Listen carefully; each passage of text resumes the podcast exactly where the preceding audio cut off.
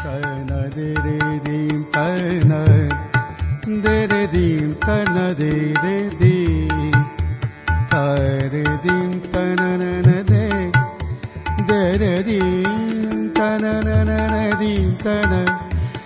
नमस्कार।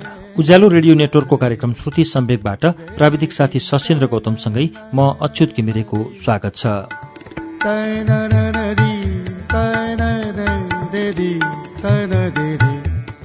श्रुति सम्वेकको आजको श्रृङ्खलामा पनि हामी भुवनहरि सिग्देलको उपन्यास जदौ मालिकको वाचन लिएर आइपुगेका छौं। जदौ मालिक हामीले गएको साता छैठौं श्रृङ्खला सुन्यौं। छैठौं श्रृङ्खलासम्म पुग्दा नायक हरि उनका साथीका साथ बर्दियाको राजापुरतिर जाँदैछन्। जाने बेला जंगलको बाटो उनीहरू गइरहेका छन् र ठाउँ ठाउँमा बास बस्दैछन्। अहिले पनि एक ठाउँमा पुगेर उनीहरू रोकिएका छन्। भर्खरै बास बस्न पसेको घरमा अब के हुन्छ सुनौ? भुवनहरी सिग्देलको उपन्यास जदौ मालिकको सातौं श्रृङ्खला पृष्ठ एक सय बीसबाट।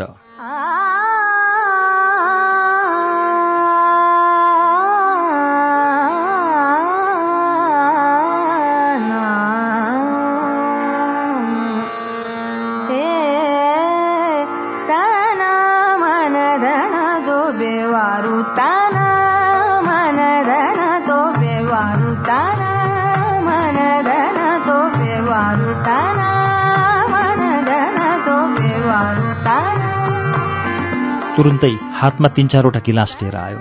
डेक्चीबाट गिलासले उभाउँदै अरू गिलासमा भर्यो हाम्रो हात हातमा गिलास थमायो। मालिक निबु सक्खर पानी हो। टन्न पिउँ यसले राम्रो गर्छ।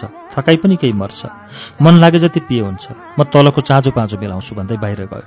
हामीलाई निकै तिर्खा पनि थियो। मैले एउटा गिलास उठाएर भने बुढासेनीजी शर्बत खाउँ उनले पनि गिलास उठाएर तनक्क पिए। होइन एक गुरु यो यात्रामा तपाईँका साथी देखेर पनि मलाई कहाली लाग्दैछ। यस्तो जङ्गलको यात्रा मैले त सपनामा पनि नसोचेको कम डर लाग्दो र रोमाञ्चक भएन। मेरो दिमागबाट त्यो कालो झ्यापुल्ले भालु र मडारिएको अजिङ्गरको दृश्य जीवनभरि हट्दैन होला। बुढासेनीले नै जिज्ञासा राखे गुरु जङ्गलको बीचमा घरको के प्रयोजन होला? मैले अड्कलसम्म गर्न सकेको छैन। गुरु पहिला त यहाँ आउनुभएको पक्कै थिएन। अह किन आउने यो जङ्गलमा? राजापुर जानका लागि अहिले हामी हिँडेका छौँ तर राजापुर मैले देखेकै छैन। पहिला बनारसमै पढ्दा रेवती खनालसँग उहाँ चिन्जान भएको नाताले उनकै साथमा टनकपुर भएर उनको घरसम्म आएको थिएँ। सत्य यही थियो त्यति बताएँ। रेवती त गुरुभन्दा पाका छन्। उनी मेरा सहपाठी होइनन्। उमेर छिप्पिएपछि पढ्न गएका। म पूर्व मध्येमा पढ्दै गर्दा उनले शास्त्री सकिसकेका थिए। उनको र मेरो मित्रताको कारण नै बेग्लै छ। उनको भित्री विचार के रहेछ भने आफ्नै कान्छी बहिनीको विवाह मेरो साथमा गराउने। यी प्रसङ्ग चल्दै थिए सिगरेट कोठामा आयो। ल पानी टन्नै खानुपर्छ। भित्र अर्को डेक्ची भरि भराउँछ भन्दै हाम्रा गिलास भर्यो आफू पनि त्यो शरबत पिउन थाल्यो। त्यो डेक्चीको शरबत सकियो। ऊ अर्को डेक्ची ल्याउन उठ्यो। म पनि जुरुक्क उठेर उसका पछि लागेँ।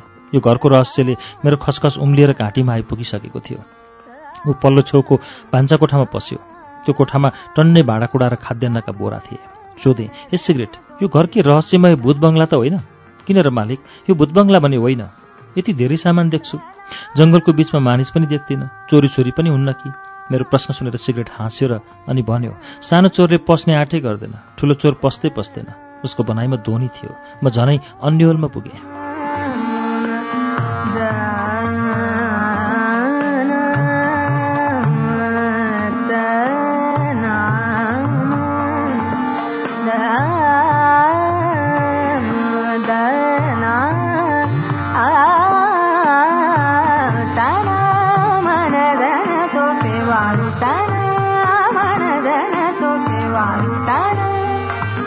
माथि पनि सामान छ त? मैले सोधेँ। छ माथि पनि सामान छ।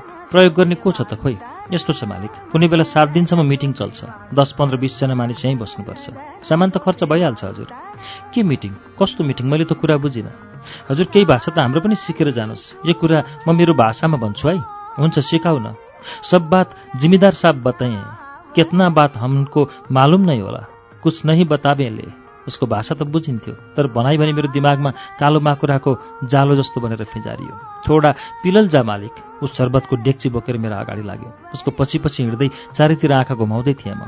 त्यो डेक्चीबाट पनि हामीले एक एक गिलास शर्बत खायौँ। सिगरेट भाँडा लिएर भित्रतिर गयो। निकै सामान घरमा भए चाहिँ बुझिन्छ। जङ्गलको बीच तालचाको घर बुढाचनी पनि विस्मित थिए। नसुल्झिने रहस्य भनेको छ यो प्रश्न। रहँदा बस्दा बुझिए दिमाग हलुका होला। बुझिएन भने बुढेसकालमा आफ्नो नातिना नातिनालाई वरिपरि राखेर रा, रहस्यमय जङ्गलको घर भन्ने कथा सुनाउला।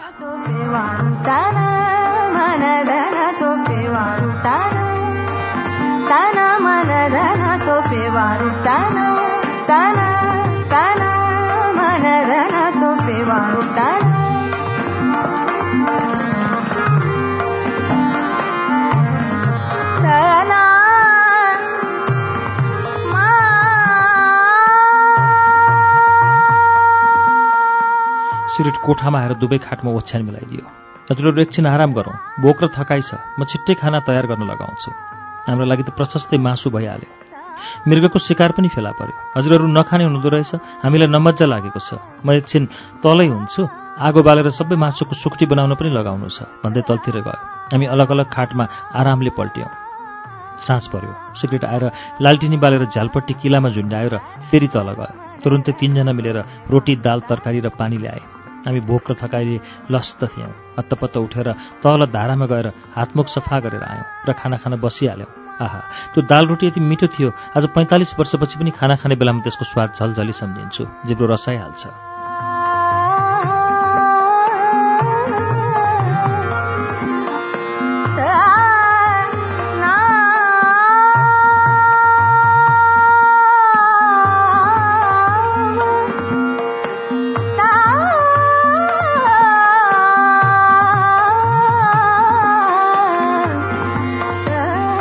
साथीहरू तिनकै काममा तलै व्यस्त थिए।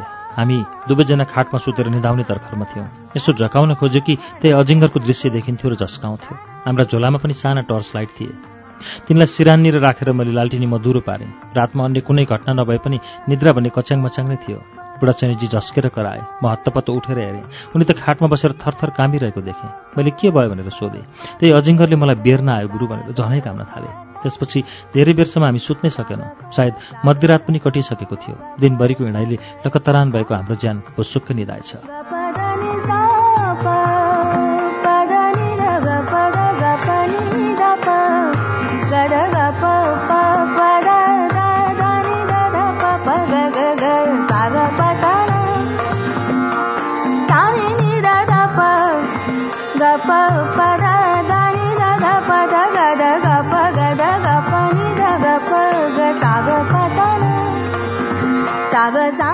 भइसकेछ हाम्रो ढोका खोलेर सिगरेटले चिया आयो हजुर भनेपछि हामी आँखा मिच्दै जराक जुरुक उठेर खाटमै बस्यौँ।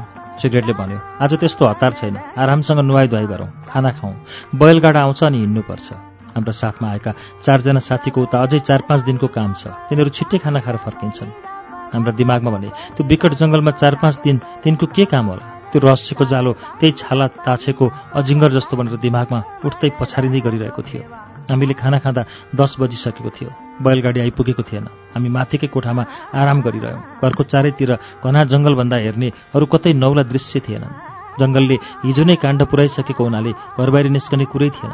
खाटमा त्यसै पल्टिरहँदा दुवैजना भुस्सै निधाएछौँ।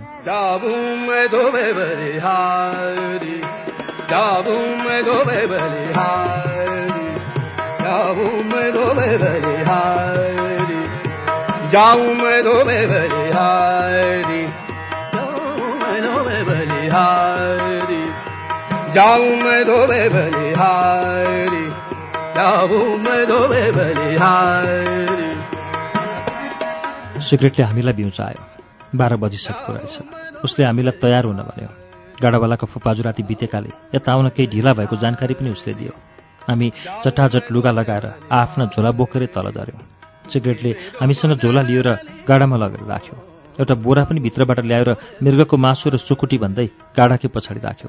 ढोकामा तालचा बन्द गर्यो अनि राइफलसहित गाडामा आएर बस्यो। हाम्रो यात्रा सुरु भयो।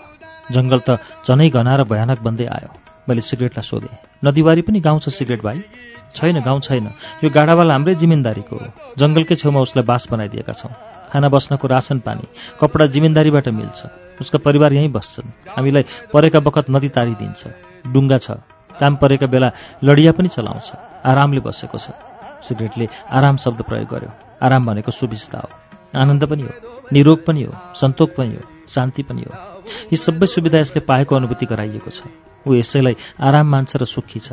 यसले यो भयानक वन भ्रमण गरेको छ। गोरुका स्याहार सुसारलाई कर्तव्य मानेको छ। घाट र नदी देखेको छ। मालिकहरूलाई घाट तारिदिनुलाई यसले धर्म ठानेको छ। राजापुरदेखि धनगढीसम्म देखेको छ होला र ठान्छ। मेरो संसार त्यति धेरै चौडाइको छ।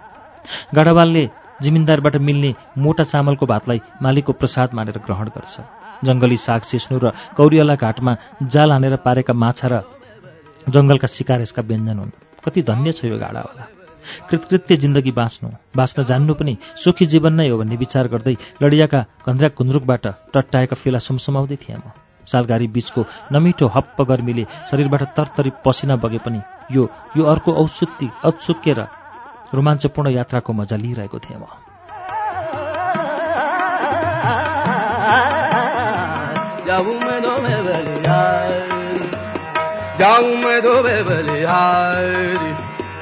मेरो मन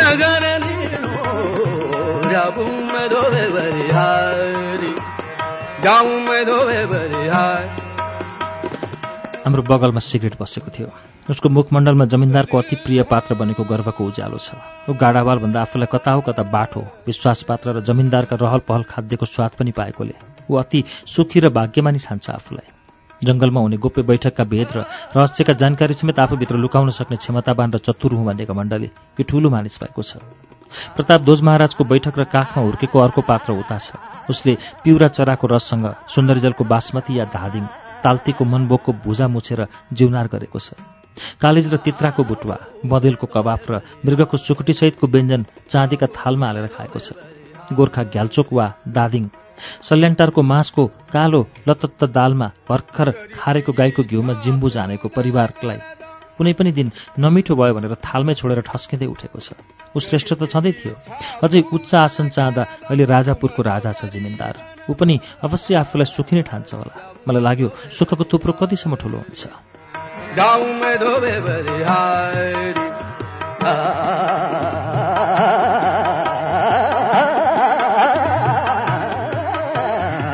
जाऊं मैं दो में बलिहारी मेरी करुणाले म यो भ्रमणमा निस्कनु अघि भनेकी थिइन्। आखिर मानिसले जे गरे पनि जति नै कमाए पनि उही दुई छाक खाने त हो। हाम्रो घरबार चलेकै छ। किन बढी लालसा गर्ने? म पनि यही पृष्ठभूमिको पात्र हुँ। सायद म भित्र पनि कुनै सुखको लालसा छ कि? त्यसको मापन मात्र मैले गर्न सकिनँ। गाडावालको जत्तिकी महाराजको जत्तिकी मेरी श्रीमतीको जत्तिकी मेरो जत्तिकी अथवा अहिले हामी बसेको लडिया तानिरहेका यी दुई गोरुको जति। जङ्गल सकिएकै थिएन। चार घन्टा बित्यो। आजको यात्रामा वन्यजन्तुसँग हाम्रो कतै मुठभेड भएन। मैले घडी हेरेँ। चार बजेको छ। बाटो सकियो। हाम्रो अगाडि कौरियलाको बगर र घाट थियो। ताल परेर बनेको अगाधता र यसको निलिमाले परेबाट घाटलाई चिनाउँथ्यो। मैले बगलमा दुईटा छाप्रा देखेँ। पक्का भयो। यो यही गाडावालको दरबार हो। छाप्राको अगाडि पूर्वी ढलो परेको लामो बगर। यो दरबारको प्राङ्गण हो। छाप्राको पछाडि दुई मुठी मकै मुस्किलले छर्न पुग्ने सानो खोरिया यसैको जिमिन्दार हो पनि। हो यहीँ बस्छ आरामले यो सुखी मानिस। हामी गाडाबाट ओर्ल्यौँ। गाडावालाले गोरु फुकायो र छोडिदियो। हामी नदीको घाटतर्फ बढ्यौँ। गाडावालले ठूलो ढुङ्गामा डोरीले बाँधेको डुङ्गा फुकाएर तान्यो। सिगरेटले डुङ्गाको बिट समात्यो र हामीलाई चढायो। मैले ठट्टा गरेँ। फुटासेनीजी नदी गहिरो छ। डर लाग्छ कि? मानिसलाई डुबाउन सात फुट पानी भइपुग्छ जब डुङ्गामै बस्नु छ भने कुन गहिरो? मजाको उत्तर दिए। गाडावालले सुकुटी र मासुको बोरा पनि ल्यायो र डुङ्गामा राख्यो। पाँच बज्नै लागेको थियो नदी पार गर्दा। त्यहाँ जमिनदारले हाम्रा लागि पठाएको अर्को लडिया खडा थियो।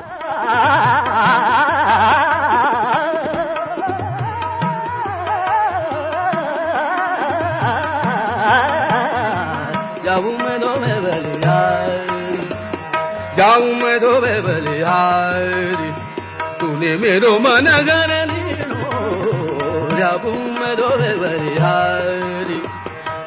झमक्क सास पर्दै थियो लडिया एकनासले चल्दै थियो म भने आँखाले भ्याएसम्म राजापुरलाई हेर्दै थिएँ कतै कतै झुरुप्प बस्ती पनि देखिन्थे। यी सबै डडियाले बनेका छाप्रा मात्रै थिए। मैले कुनै पनि राम्रा र पक्की घर देखिनँ। काम डुबे। अब त नजिकैको छाप्रो पनि परालको कुन्यौँ झैँ लाग्न थाल्यो। अघिसम्म सुनका मान्द्रा सुकाए झैँ देखिने धानका फाँट पनि चुक पोखिएका सुकुल जस्ता मात्र देखिन थाले। मैले सिगरेटलाई सोधेँ सिगरेट भाइ कति ठुलो छ राजापुर? राजापुर त धेरै ठुलो छ। घोडा भयो भने तिन दिनमा घुम्न सकिएला। दस हजार बिगाभन्दा बढी होला घटी छैन। बगर पनि छ कि सबै यस्तै धान खेत हो? नदी आसपास मात्रै बगर हो अन्त कतै बगर छैन। सबै मलिलो धान खेत। नदीले जम्मा गरेको मलिलो माटो धान त ज्यादा फल्छ होला। गौरीला र गिरुवा यहाँका अभिशाप पनि हुन् वरदान पनि हुन् मालिक। यति धान फल्ने जमिन मैले अन्त कतै देखेको छैन। बर्खा लागेपछि कौरियला र गिरुवामा यस्तो बाढ आउँछ मालिक। सबैको निद हराम भइहाल्छ। बाढ चलेपछि राजापुरवासीले रातभर जागराम बस्नुपर्छ। साउन र भदौ दुई महिना हामी सबै बन्दी भइहाल्छौँ। न भित्रको मानिस बाहिर जान सक्छ न बाहिरको मानिस भित्र आउन सक्छ। यो अभिशाप हो मालिक। सिगरेट के तिमीले आफ्नै आँखाले यहाँका बस्ती र मानिस बगाएको देखेका छौ? म कति वर्ष पुगेको छु र मालिक। बितेको अछारबाट बत्तीस वर्ष लागे। म आठ वर्षको हुँदा मौसीको घरमा थिएँ। साउन महिना थियो रातिको समय थियो गाउँमा बाढ पस्यो। मौसीको आँगनमा तलदेखि हाँगा भएको ठूलो कटहरको रुख थियो। दादाले मलाई पनि लिएर त्यो रुखमा चढ्न भ्याउनु भयो। वरपर एक दुई रुखबाट बचाओ बचाओ आवाज आउँथ्यो। हामी चढेको कटहरको रुखको आधा भागसम्म पानी थियो। वरपर एउटा बस्ती पनि देखिन्नथ्यो मलाई भोक लाग्यो होला प्यास लाग्यो होला। म दादालाई पिरोल्थेँ खाना देऊ। बिचरा दादा उनका साथमा के थियो र मलाई खाना दियो मलाई मेरा मुठीले भ्याउने एउटा हाँगा देखाएर भन्यो तू इसमे पकड जोड से पकड। ना छोड न इसे। गिरोगे मरोगे। मलाई यस्तो हालतमा छोडेर उनी सबैभन्दा ठुलो र छिप्पिएको कटर पक्रेर बटार्न थाले। बडो मुस्किल पर्यो दादालाई। त्यो कटर तोड्न। आखिर त्यसलाई तोडेर दारा मेरो नजिकै आए भने बेटा तू साग पकड के रह? म रुखको हाँगो समाउन थालेँ। दादाले कटहरकै ठुलो हाँगामा बजारी बजारी कटहर फोर्नु भयो कटहरभित्रका कमला बिहा निकालेर खाउ खाउ भन्दै मेरो मुखमा हाल्नुहुन्थ्यो। बिहा बेगरका सबै गुदी दादा आफै खानुहुन्थ्यो।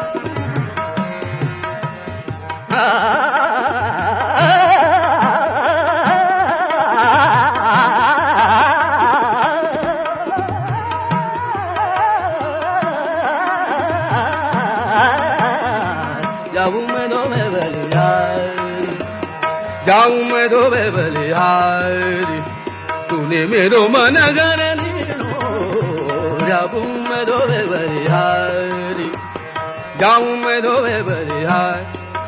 तेस्रो दिन बाढको पानी घट्यो। दादाले मलाई पनि रुखबाट तल ओह्राल्नु भयो। हामी आफ्ना मान्छे खोज्न थाल्यौँ।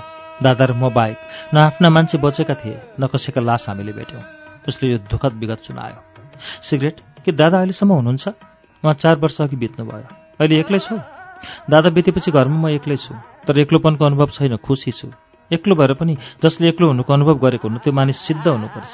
सिद्ध भनेको के हो मालिक? उसले सोध्यो। सिद्ध भनेको सबै कुराले सम्पन्न डर आश लोभ मोह केही नभएको पूर्ण मानिस। त्यस्तो मानिस पनि संसारमा होला र हजुर? हुन्छ। नहुने भए तपाईँ कसरी खुसी हुनुभयो? मलाई मालिकले तपाईँ भनेको सुहाउँदैन। तिमी भने पनि हुन्छ। तर हजुरले भने जस्तो सुखी त म होइन। तिमीले आफूलाई एक्लो भएर खुसी छु भन्यौ। त्यसको कारण बताऊ। संयुक्त छौ भने संयुक्त हुनुको दुःख सुनाऊ। म मेरै कथा भन्छु मालिक। यसबाट म हजुरलाई बुझाउन सक्छु होला। आठ वर्षको उमेरमा म टुरो भएँ। मेरा बाबा आमा र दुईटी बहिनीलाई त्यही बाढीले मारिदियो। आमाले पकाएर दिनुभएको खोले फाँडो भए पनि बहिनीहरूसँग खोसाखोस गरेर खाएको याद हुन्छ। कति रमाइलो थियो त्यो बेला। संयुक्त घरको सुख त यस्तै मात्र सम्झन्छु। त्यो बाढ सुकेर गएपछि दादा र म दबदबे हिलोमा गाडिँदै वरपरसम्म गयो।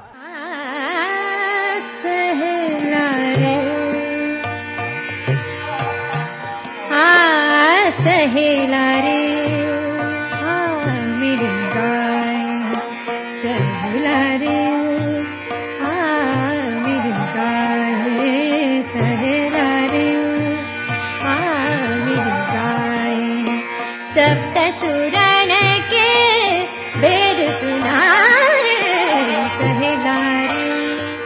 भन्दै गयो पन्ध्र बिसवटा छाप्रा भएको यो बस्तीमा अरू चारजना मानिस हामीले भेट्यौँ।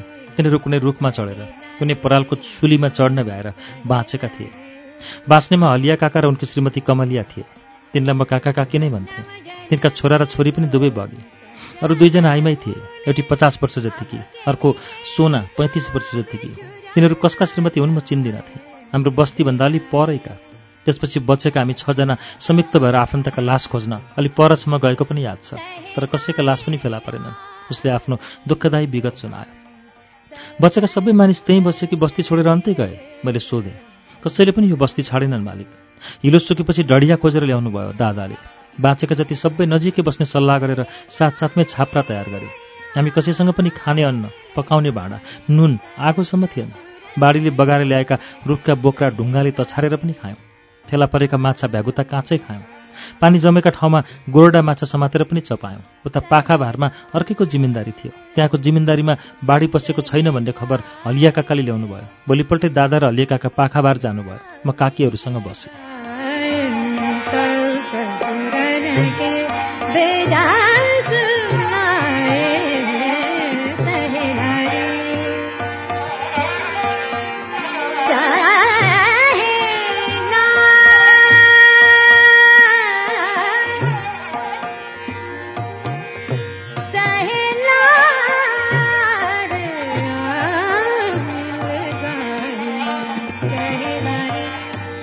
भोलिपल्ट दिउँसो मात्र उहाँहरू आउनुभयो। दुवैले ठुल्ठुला भारी शिरमा बोकेर ल्याउनु भएको परैबाट देखियो।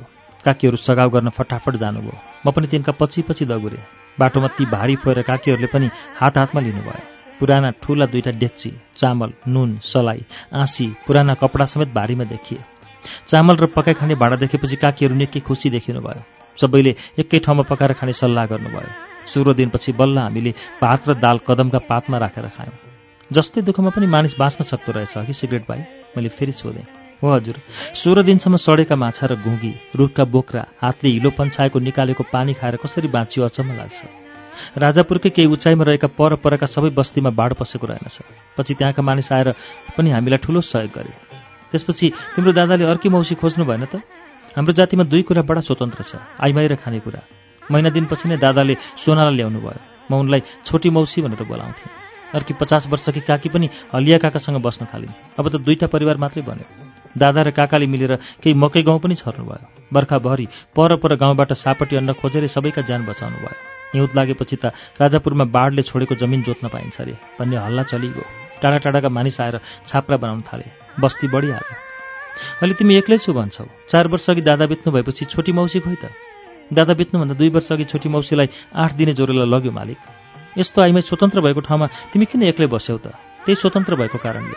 मालिकले कुरा निकालिहाल्नु भयो जिमिन्दार साहबको घर पुग्न अझै समय लाग्छ। गफै गरौँ त मालिक। सिगरेट निकै रसिक लाग्दै थियो हामीलाई। हुन्छ गफ गर न त मैले भने। यो जिमिन्दारी यसअघि खरदार रेशमराज पाण्डेको थियो। पाँच सय बिघाको जिमिन्दारी राम्रो हो तर खरदार साहब वर्षमा एकपटक आएर दुई तिन दिनसम्म बस्नुहुन्थ्यो। कहिले त नेपालगञ्जबाटै पटवारीलाई बोलाउनुहुन्थ्यो। उतैबाट हरिसाब गरेर फर्किनुहुन्थ्यो। एउटा कहावत छ नि मालिक? जिस बाघ में मालिक का पैर नहीं पड़ते वो बाघ कैसा होगा? यो जिमिन्दारी पनि त्यही बाघ जस्तै भयो। यो जिमिन्दारी त लिलामीमा परेको छ भन्छन् नि। हो त मालिक लिलामी नहोस् कसरी? खरदार बाजेको पटवारी थियो उमाकान्त गैरे। यति धुर्त थियो कि के कुरा गर्ने? खलाका खला धान त खेतैबाट राफसाफ गर्थ्यो। अधियालाई एक शेर धान पनि छाड्दैनथ्यो। समयमै बाली बुझाउने कुनै रैती उसलाई मन परेनन् भने जग्गा खोज्वा गरिहाल्थ्यो। पर्व पर्वमा रैतीलाई दिनुपर्ने उकलसम्म दिँदैनथ्यो। बिना ब्याज एक रुपियाँ सापटी दिँदैनथ्यो। साँझ परेपछि रैतीका तरुणी श्रीमती र बुहारी छानी छानी सेवामा बोलाउँथ्यो। उसको सिगरेट पनि मै थिएँ मालिक। जिमिन्दारलाई रिजाउने र खासै मन परेका तरुणी बरुणीलाई लुगाफाटो किनिदिने चलन जिमिन्दारीमा हुन्छ। यस्तो किनमेल गराउने काम सिगरेटको हुन्छ। उसले पनि रोजी रोजी आइमाई उपभोग गर्न पाउने नै भयो। घरमा श्रीमती भएपछि दस थरी पिर हुन्छ फेरि। कस्तो पिर सिगरेट? मालिकको काममा कहिले त पन्ध्र बिस दिनै बाहिरको काममा खट्नुपर्छ। हाम्रो समाज यही हो। मौका ढुकेर बस्नेले श्रीमती उडाइहाल्छ। सिगरेटको काम त जिमिन्दार र जिमिन्दारीको गोप्य काम कारवाही नै होला। उसले किन पन्ध्र बिस दिन बाहिर बस्नुपर्ने? पर्छ मालिक तर मैले त्यो कुरा भन्न मिल्दैन। खरदारको जिम्मेदारी कसरी लिलाम भयो? त्यो कुरा गर न त। भनिहालेँ खरदार बाजे अत्यन्त सिधा सादा मानिस तर पटवारी पर्यो धुर्त स्याल। पटवारीले नेपालगञ्जको महादेव मन्दिरसँगै जमिन किनेर ठूलो घर बनायो। खरदार बाजेले जिम्मेदारीको पुरा रकम म्यादभित्र सरकारलाई चुक्ता गर्न सकेनन्। जिम्मेदारी लिलाममा बढ्यो। उमाकान्त खटमल पटवारी छाडेर नेपालगञ्जको नयाँ घरमा बस्न थाल्यो।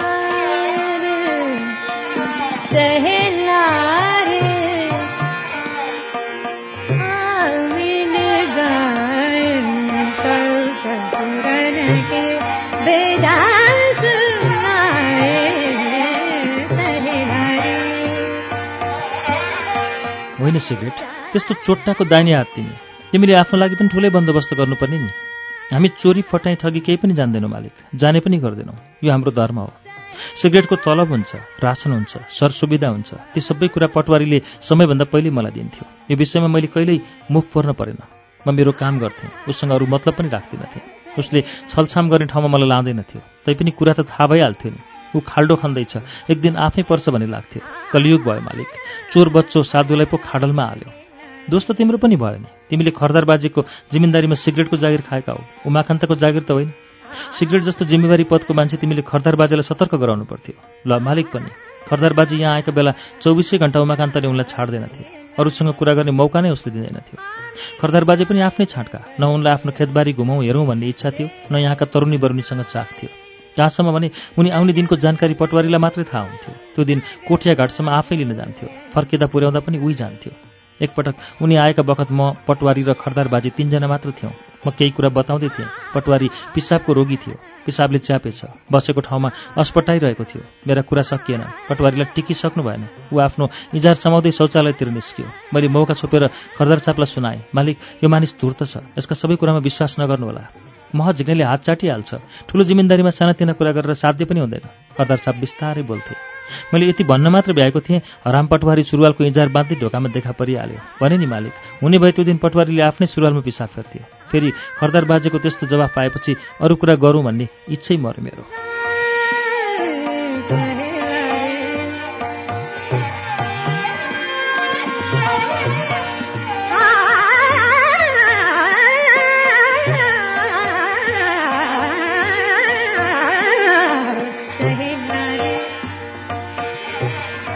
खोइ त सुख। तिमी आफूलाई सुखी छु भन्छौ। मैले बुझेँ। हो तिमीलाई रोजा श्रीमती यहाँ प्राप्त छन्। तलब सुविधा पनि छ। यति भए सुख भयो त सिगरेट। मालिकले गाह्रो कुरा सोध्नुभयो। यो मैले बुझेको सुख मात्र होला। मालिकले नै भनिदिनुहोस् न यसभन्दा पर कति ठुलो सुख हुन्छ?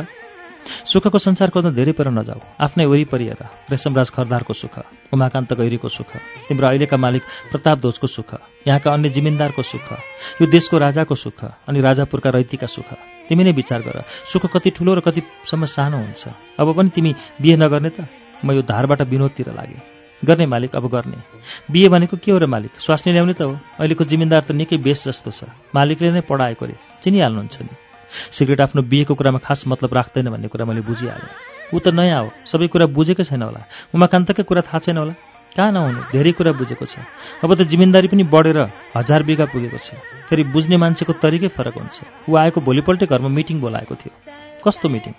आफ्नो जिम्मेदारीभित्रका सबै जिम्मेवार व्यक्ति जस्तै काना कोही या सिगरेट गोडायत धनसारी अनि बस्ती बस्तीका सरदार त्यो बस्तीको सबै रेखदेख गर्ने व्यक्तिलाई डाकेर छलफल भयो। मलाई पहिले सोध्नुभयो पटवारी छैन। काना कोही पनि तिमी नै छौ। त्यसैले तिमी भन सिगरेट। हाम्रो जमिन के कस्तो अवस्थाको छ? हजार बिघामा सोना खुवा कुस र जिमिन्दारी शिर जिरायत मौजा गरी सात सय बिघा जति नम्बरी छ मालिक। पोता सय बिघाभन्दा बढी छ। बाँकी ऐलानी छ। ऐलानीपट्टिको केही भाग नालफोड आँतफोडी बाँझो खनजोती गराउनु पर्नेछ यसमध्ये धनहरू कति छ? सबै जग्गा धनहरू हुन्। कसैलाई खोसुवा गर्नुपर्ने थमौती गर्नुपर्ने नयाँ व्यक्तिलाई दिनुपर्ने के कति छन्? सरदारहरूले पालै पालो भन। यो छलफलमा तिनजनालाई खोसुवा गर्नुपर्ने। ऐलानीतर्फ दसजना नयाँ मोही खोजेर नालफोड खनजोत गराउनुपर्ने कुरा निस्क्यो। मालिकले भन्नुभयो खोसुवा गर्नुपर्ने भनिएको मोहीलाई लिएर सम्बन्धित सरदार भोलि दिउँसो एक बजे यहाँ हाजिर हुने। नयाँ मोही कायम गर्ने हकमा सिगरेटले किसानबाट या बाहिरबाट छानेर जग्गाको सीमामा किरो भरोको जानकारी गराएर जग्गा जोत्न अनुमति दिने। बाँझो खनजोत गर्नेको हकमा एक वर्षसम्मको खर्च जिम्मेदारीबाटै बेहोरी किसानलाई औँसी दिने दोस्रो वर्षपछि मात्र जोतासँग चौथाइ कुत बालीको हिसाब गर्ने। अब खाली भएको पटवारी पदमा कसलाई नियुक्त गर्ने? तिमीहरू भन।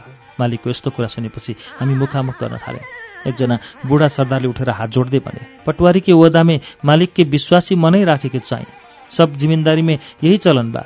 चलन होला आफ्नै ठाउँमा। यसअघि यही जिम्मेदारीमा खरदार बाजेले आफ्नो खास विश्वासिलो मानिस छानेरै उमाकान्तलाई नियुक्त गरेका हुन्। परिणाम के भयो त? आफ्नै मानिसले पेटमा छुरा हान्यो नि। यस्तो विश्वासी पटवारी हामीलाई चाहिँदैन। तपाईँहरू यहाँका बासिन्दा सबै दुःख सुख चालचलन बुझेका जिम्मेदारी के हो भनेर जानेका पटवारीको काम पनि थाहा भएका? अलिकति हात कलम चलेको त्यस्तो व्यक्ति को छ यहाँ? ल भन्नुहोस् मालिकले त्यसरी खोर्याउनु भयो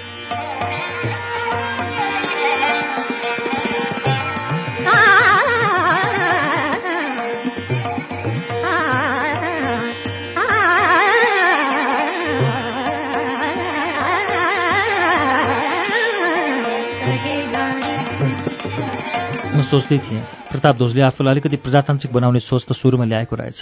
सिगरेटका कुरा सकिएका थिएनन्। ऊ भन्दै गयो हामी सबैलाई के भन्ने के नभन्ने छटपट भयो। एकजनाले भने अगर मालिक के ऐसन मर्जी बा यिनी सिगरेटको पटवारी के वता दियल जाए हुँदैन सिगरेटलाई बाहिर फेरेको काम पनि हुन्छ। पटवारीले त चौबिसै घन्टा जिम्मेदारी हेर्नुपर्छ। सिगरेटले दुवै काम गर्न सक्दैन मालिकले भन्नुभयो। हम सरदार मध्ये कौनेका लेखा पढी नाइ मालिक हम पटवारी के लायक एको नाइ सबैको एकै मत बुझिन्थ्यो। ल ठिकै छ। पटवारी यहीँको मानिस तपाईँहरूकै मानिस हुनुपर्छ। सबैले सल्लाह गरेर मलाई भन्नुहोला। यसरी मिटिङ सकियो। तिमीलाई नै पटवारी दिँदा के अप्ठ्यारो थियो र राम्रो हुन्थ्यो नि? मलाई पटवारी दिन मिल्दैन थियो। किन सिगरेट? यो किनको उत्तर पनि म दिन सक्दिनँ हजुर अहिले। सिगरेटसँगका संवादमा अनौठा बिसौनी आए जहाँ पुगेपछि गन्तव्य नै समाप्त हुन्थ्यो। अहिलेसम्म तीन ठाउँमा सिगरेटले व्यवस्था देखायो। उत्तर दिन मिल्दैन बोल्न मिल्दैन। मेरो दिमागमा एउटा यस्तो गाँठो पर्यो। त्यो फुकाउन सक्नेले आफ्नो लाचारी प्रदर्शन गर्यो। यो यस्तो सूत्र बन्यो जसको हल पुडासनी र मेरो दिमागले गर्न सक्दैनथ्यो। अर्को को व्यक्ति छ त? प्रतापध्वज हो त। प्रतापध्वज छ बाँकी। अर्को दिमागले भन्यो यो भेद हो भने प्रतापध्वजले पनि खोल्दैन। यदि खोल्यो भने यो कुनै रहस्य नै होइन। मन भने यो रहस्य होइन भनेर मान्न तयारी थिएन। सिगरेटले भन्यो ऊ पर बत्ती पिल पिल देख्यो नि त्यहाँ बस्नुहुन्छ जिमिन्दार साहब।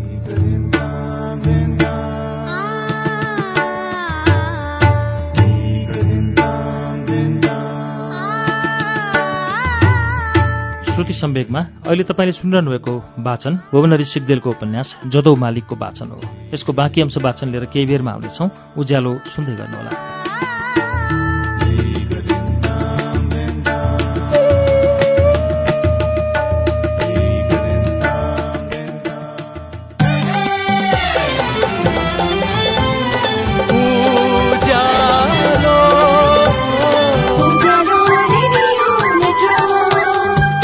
सीधा कुरा प्रश्न विचार।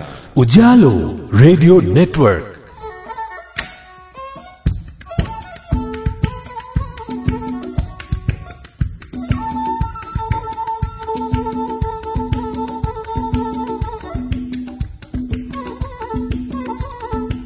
कार्यक्रम श्रुति सम्वेकमा तपाईँलाई फेरि स्वागत छ।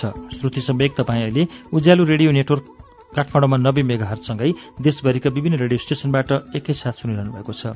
हामी श्रुति सम्वेकमा भुवनहरी सिग्देलको उपन्यास जदौ मालिकको वाचन सुनिरहेका छौं। अब यसको बाँकी अंश वाचन सुनौ।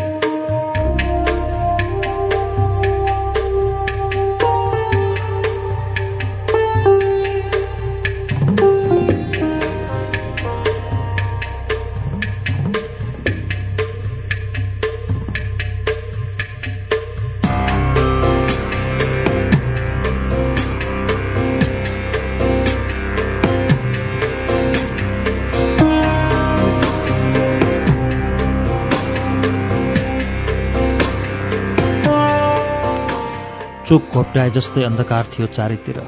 हाम्रो गाडा आँगनमै पुगेर रोकियो। ढोकाकै छेउमा एउटा लालटिनी बलेको थियो। त्यसैको उज्यालो सीमित दायरासम्म फिन्जिएको थियो। हामी झोगा झोला झिक्न लाग्दा सिगरेटै रोक्यो। आँगनमा हाम्रो खल्याङ सुनेर होला एकजना मानिस लालटिनी झुन्डेको ढकानेर देखा पर्यो। दोछायाले मानिस भन्ने को थियो चिनिएन। सिगरेटले हामीलाई त्यही ढोकातिर लग्यो।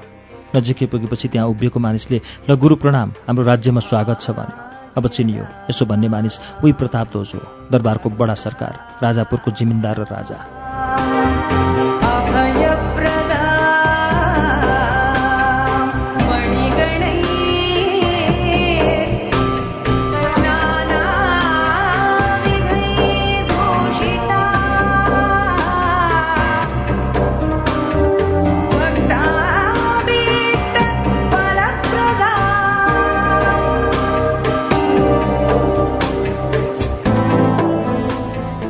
जाउँ भित्रै कोठामा बसौँ। सिगरेट त अरू व्यवस्था मिला भन्दै उत्तिर फर्क्यो अनि हामीलाई भित्रको कोठामा लिएर गयो। त्यहाँ चारवटा मेच दुईटा टेबल र टमक्क तन्ना कसेका दुईटा पलङ थिए। प्रतापध्वजले ढोकाबाट चियाएर सिगरेट यता हेर भन्यो कति महिना भयो घर छोडेको? हामीतिर फर्केर सोध्यो। तिन महिनाभन्दा बढी भयो हजुर मुक्तिनाथले जवाफ दिए। मलाई उसँग एकैछिन एकान्त चाहिएको थियो। म केही कुरा उसलाई सम्झाउन चाहन्थेँ। त्यसैले सम्वाद पनि गर्न चाहिरहेको थिएन म। सिगरेट कोठामा ढोकामा उभियो। प्रतापले आदेश दियो गुरुहरू निकै थाक्नु भएको छ तल नुहाउने पानी ठिक गरे कि गरेनन्? साबुन छ कि छैन? सबै व्यवस्था गर त। हस् मालिक भन्दै ऊ ढोकैबाट फर्क्यो त्यसपछि ऊ मतर्फ आकर्षित गर्यो। गुरु जमिनदार भएपछि जमिनदारीका तरिका अप्नाउनै पर्ने रहेछ अन्यथा मान्नुहुने छैन। चलनमा नमिले यहाँको समाजमा भिज्न सकिन्न। तल नुहाउने काम केटीहरूले गर्छन्। झनै मालिकका पाहुना भनेपछि खातिरदारी नै भिन्नै हुन्छ। बुढाछानीजी ल नुहाउनु जाउँ। ठिक पर्नुहोस् तपाईँ नुहाएर आउनुहोस्। म हामीले खानेकुरा बनाउन लगाउँछु। तपाईँ आएपछि म जाउँला मैले योजनाबद्ध रूपले यसो भनेको थिएँ। अर्को कुरा पहिलो बत्तीमा उसैलाई होमु भन्ने पनि मनमा थियो। गन्जी रुमाल लिएर बुढासेनी नुहाउन भनी निस्के। त्यही मौका पारेर मैले प्रताप धुतलाई सम्झाउन सुरु मात्रै गरेको थिएँ। उसले कुरा काट्यो। यो कुरा सिगरेटले भर्याङमै सङ्केत गराइसक्यो। अघि गुरु नबोली बस्नुभएको कारण पनि मैले यही हो भन्ने बुझिसकेको थिएँ। हामी पनि सिगरेटसँगै छौँ। कुन बेला सङ्गत गर्न भ्यायो? म त छक्कै परेँ। जिमिन्दारीको जासुसी दरबारको भन्दा चर्को हुने रहेछ। म पनि भर्खरै बुझ्दैछु। के सिगरेटलाई सरकारको विगत र कुलघराना पनि थाहा भयो? छैन। मैले कुरा खोल्ने विषय होइन त्यो। खोल्नै हुन्न सरकार। तर यहाँ अर्को भयानक समस्या छ। कस्तो समस्या? डाकाको समस्या। यहाँ पनि डाका लाग्छ? डाका कहाँ लाग्दैन? तर डाका गर्ने तरिका मात्रै फरक हुन्। यो त डरलाग्दो कुरा भयो त। त्यसरी डराउनु पर्ने रहेनछ। जब मैले जिमिन्दारी र डकैती एकै हो भन्ने बुझेँ के तिनलाई हिस्सा बुझाउनुपर्छ? पर्दैन। उल्टो हिस्सा आउँछ। यो कुरा लामो छ छुट्टै बसेर गर्नुपर्छ। हाम्रो सिगरेट पनि त्यसको हिस्सा हो त। हो त। उसलाई पटवारी दिन नसक्नु त एउटा कारणले हो। सरकार एउटा कुरा बिन्ती गरौँ? हुन्छ। बुढाचैनी के गर्छन् उनको खुसी? मलाई केटीले नुहाइदिन्छन् भन्ने कुरा मन परेन। के फरक परेर? आखिर जिम्मेदारीकै चलनै हो? चलन मास्न थालियो भने यो समाजले धेरै दिनसम्म यही विषयको गीत गाइरहन्छ। पाँच मिल्दो हुनै पर्छ। के गर्ने? बिन्ती सरकार। केटी पर्वमा जुवा पर्वमा रक्सी पर्वमा ज्यान मार्ने पर्वमा घुस खाने पर्वमा जीवनभर टाढा बस्छौँ यो मेरो व्रत हो। भङ्ग गर्ने हुकुम नहोला।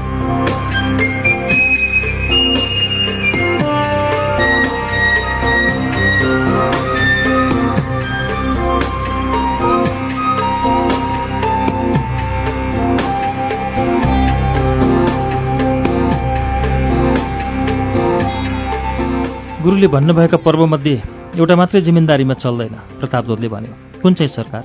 मैले सोधेँ। रक्सी पर्व। रक्सी खाने जिम्मेदार टिक्दैन। अरू पर्व नमान्ने जिम्मेदार पनि टिक्दैन। के गर्ने गुरु? जिम्मेदारी पनि टिकाउन सकिएन भने मैले सन्यासी बने भयो। सरकारको जिम्मेदारीमा हामी मुस्किलले दिन रात बस्छौँ अहिले। पछि समय मिल्यो वातावरण मिल्यो भने म एक्लै आएर केही दिन बस्छु। जिम्मेदारीका नसा नसामा पसेर सल्लाह दिउँला। सरकार अरूको अगाडि हामी गुरुचेला भएर बस्नेछौँ। हामी बीचको राजकीय सम्बोधन समाप्त हुनेछ। रह्यो। जिम्मेदारीलाई निर्वाह चलाउने कुरा। समय बदलिँदैछ। यही भ्रमणका क्रममा पनि परिवर्तनकामी लहर धेरै ठाउँमा चर्केका हामीले देख्यौँ। यो कुरालाई सरकारले मनन गर्नुपर्ला। स्वास्थ्य शिक्षासहित अन्य जनचाहनाका कदर गरेर राज्य गर्ने राजा दिगो हुन्छ। हैकम दमन र शोषणका हतियारले उठाइएको राज्यको भविष्य छैन। राजापुर टेकेकै दिन पहिलो पाठ मैले सरकारलाई यही निवेदन गरेँ।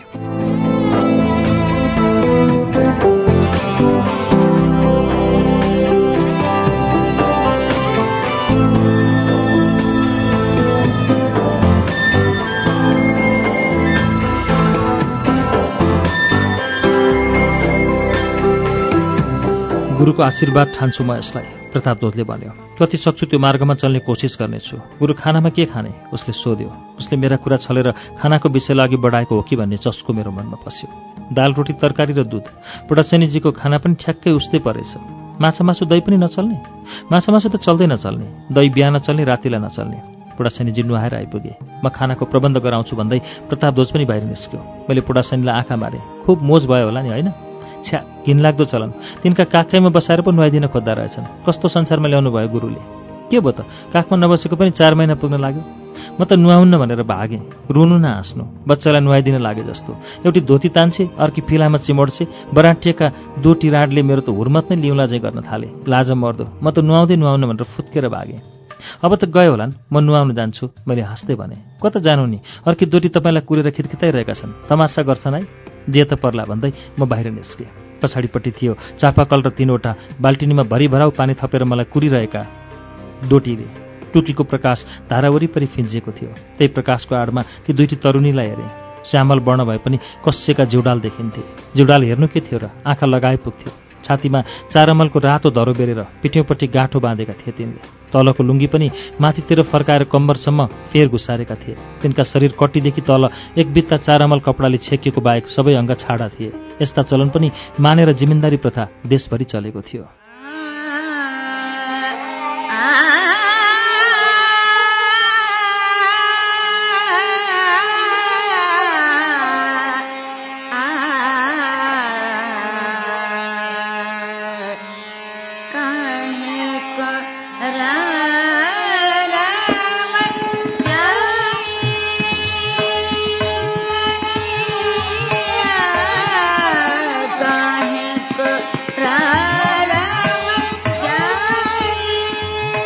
भर्याङमुनि नै उभिएर सोच्न थालेँ। यी दुवै अविवाहित केटी होइनन्। यिनका लोग्ने छन्। बालबच्चा पनि हुन सक्छन्। अहिले रातको दस बज्न लागेको छ। यिनीहरू आफ्नो झोपडीमा छन् बालबच्चा भए अम्मा भनेर रुँदा होलान्। श्रीमान उदाङ्गै फरीको राखेर मान्द्रोमा पल्टेको होला। जमिनदारको चाकडीमा गएका तरुणी स्वास्नीलाई कुरेर। तिनलाई यसै गरी स्वास्नी कुरेर रातभरि छटपटाउने बानी परिसकेको छ। कुनै आपत्तिजनक घटना नै होइन। साधारण स्वाभाविक र नियमित मालिकको सेवा। यिनले मध्यरातमा अँध्यारोबाट छामछाम छुमछुम गर्दै घर फर्के पनि एकै भोलिपल्ट उज्यालो भएपछि गडेका र अनिदा आँखा छिरलिएको केश राशि र टिका लतपतिको निधार लिएर फर्के पनि उस्तै। कुनै अनियमित र अन्यायपूर्ण प्रक्रिया नै होइन। ती सबै सामाजिक मर्यादा प्राप्त र सम्मानयोग्य काम। अझै उसले जिमिन्दार या पटवारी वा सिगरेट या जमिनदारका पाहुनाको भ्रूण समेत आफ्नो गर्भमा समेटेर आए पनि कदरयोग्य काम। लोग्ने कठै प्रमाणित बाबु न उसलाई घृणा छ न तिरस्कार छ न अपमानित छ। धेरै थरी जारका सन्तानको सच्चा बाबु मर्दवा।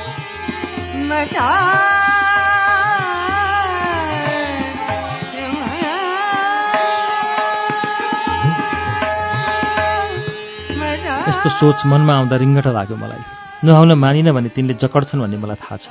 पडासैनी चाहिँ भाग्ने विचार पनि मैले गरिनँ। यसको उपाय मैले माथि कोठेबाट तल गरेर आएको थिएँ। म धारा नजिक पुगेँ। मेरो मुखाकृति गम्भीर थियो।